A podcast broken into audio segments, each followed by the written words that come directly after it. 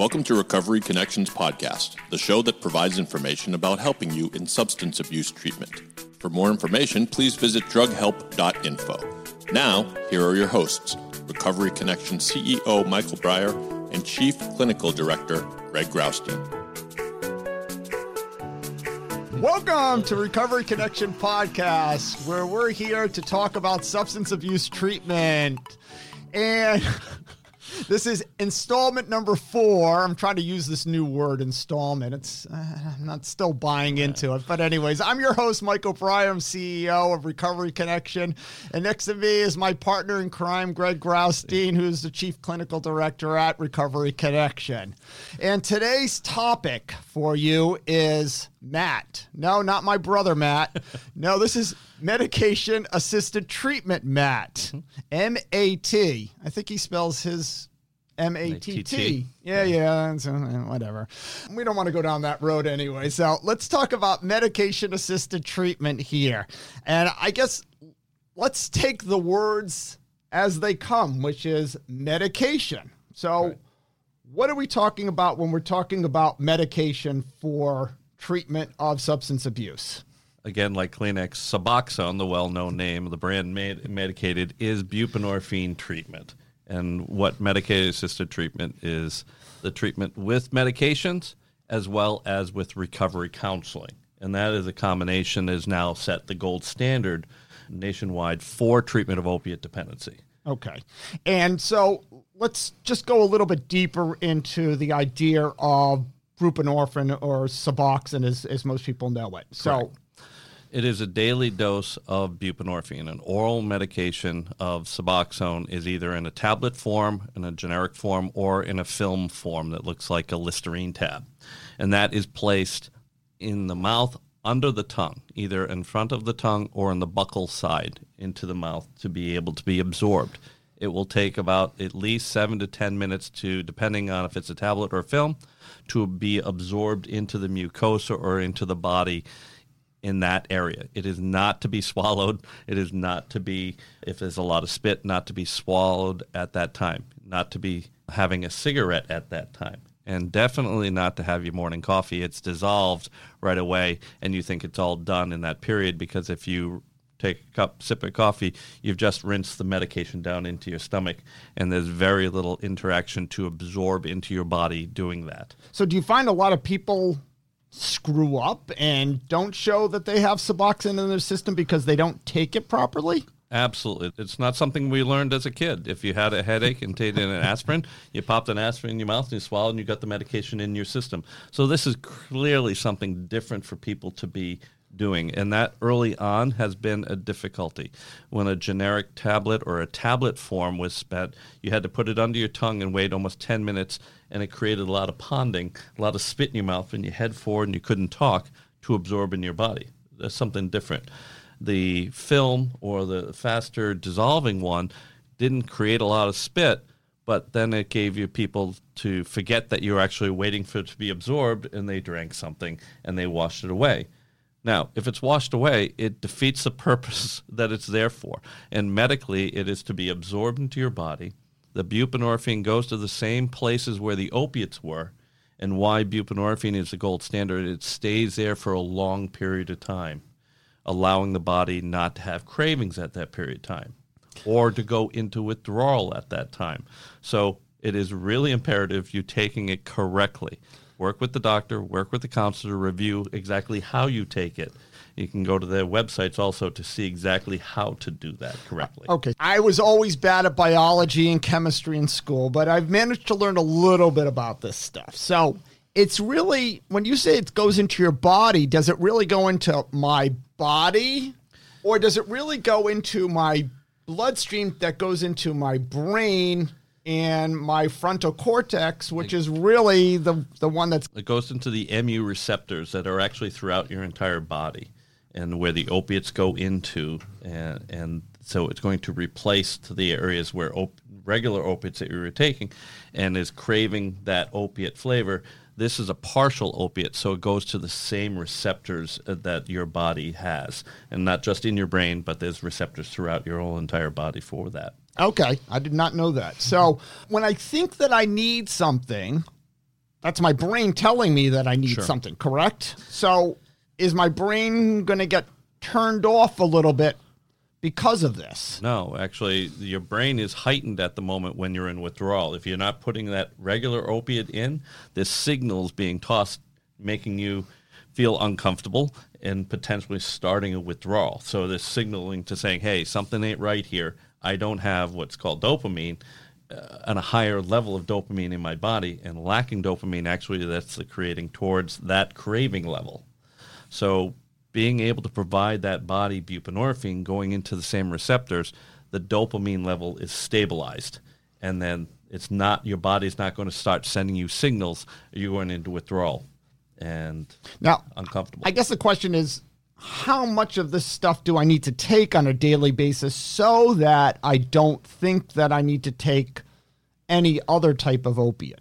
the prescriber recommends that up to 8 milligrams are on the first day of dosing, and then 16 milligrams is a target dose starting from the second day on. So that's usually two tablets or two, two, films, films. two films about eight milligrams each to 16 milligrams, and you're doing that on a daily, once a day, daily basis, or if the doctor has decided to do it twice a day, it's up to the physician's choice to do so. Okay. And that's providing the body with a high, a, a strong level of buprenorphine to prevent cravings. The first dose is usually to prevent a person they're going into withdrawal because we've asked someone to at least come off their opiates for at least 24 hours and so they're into a mild and moderate withdrawal. And we want to prevent that fall, and that first dose does that. It stops the fall into withdrawal. The second day dosing of 16 is actually stabilizing the body for more to preventing any cravings and preventing that any further. So I'm not going to be dope sick for a week type of thing No. with the, the shakes in the bed and the sweats and the the whole nine yards. No, in fact, uh, the first day or two, you might have a little bit of a comfortable, more of a comfortable feeling, and that will stabilize as you maintain that buprenorphine daily dose. Okay, well that's a positive. Because, if you're taking it correctly and not putting it on top of your tongue and swallowing it, putting it under the buccal, uh, in the buccal or under the tongue and dissolving it correctly. okay, all right. So the medication obviously serves a purpose because it works on those receptors in the body and in the brain. So Within, within 45 minutes, the person that was in that moderate feeling of moderate withdrawal will stabilize and not, and so they're going to have an, almost an immediate effect within that first hour. Okay. So when we talk about MAT programs across the country, what makes what's the other part of the MAT program that makes it the gold standard? Because if it's just medication, it really kind of sounds like a pill mill in a way where you're just giving out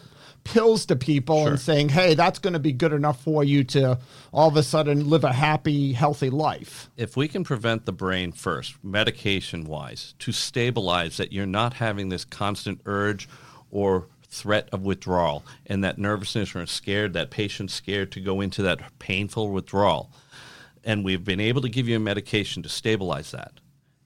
And all of a sudden you go and what I call the aha experience. Oh my God, I feel fantastic again. I feel normal. And that's when many of the patients had stated, I feel normal that's fine. But we have a litany of issues that you just came out of, be a year, two years, three years, or years of dependency issues.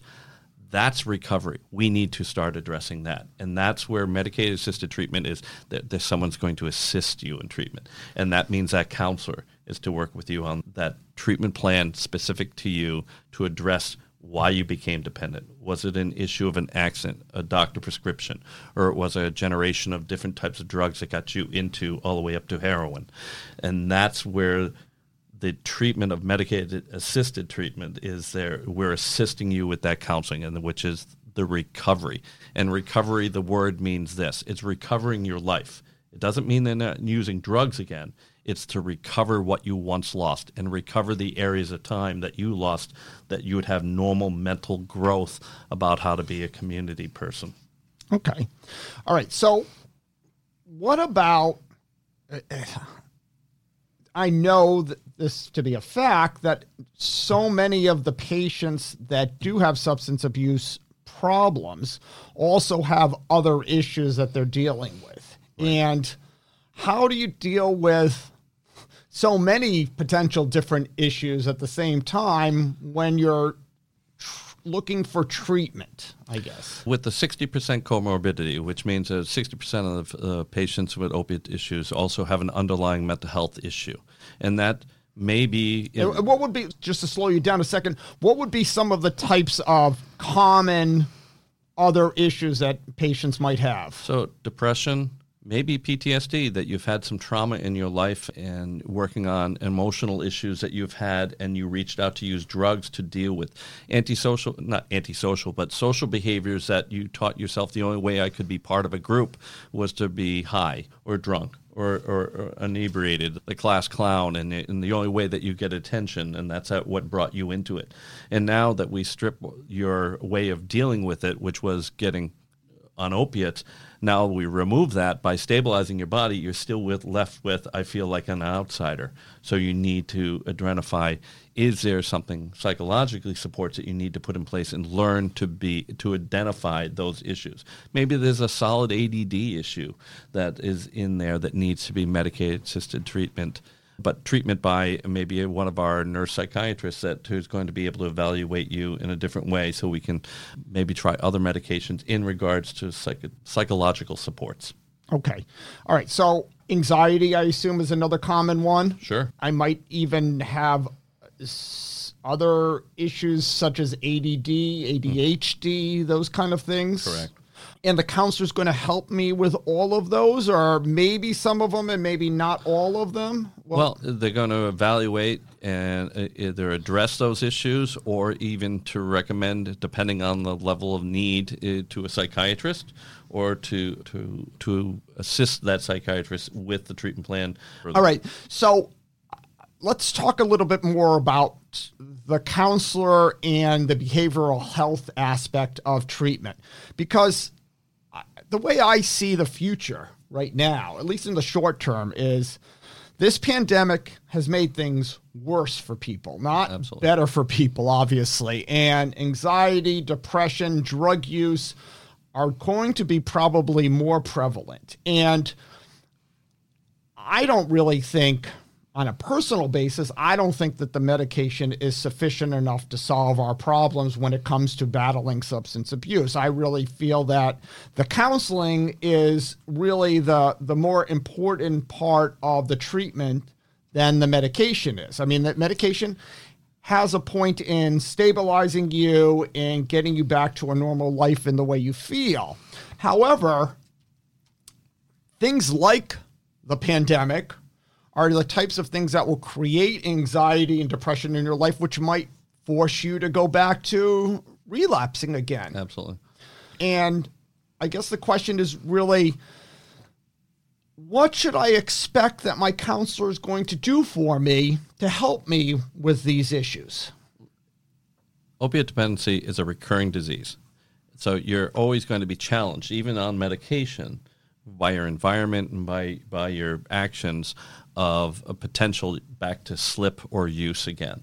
And it's not the sense we're not going to kick you out.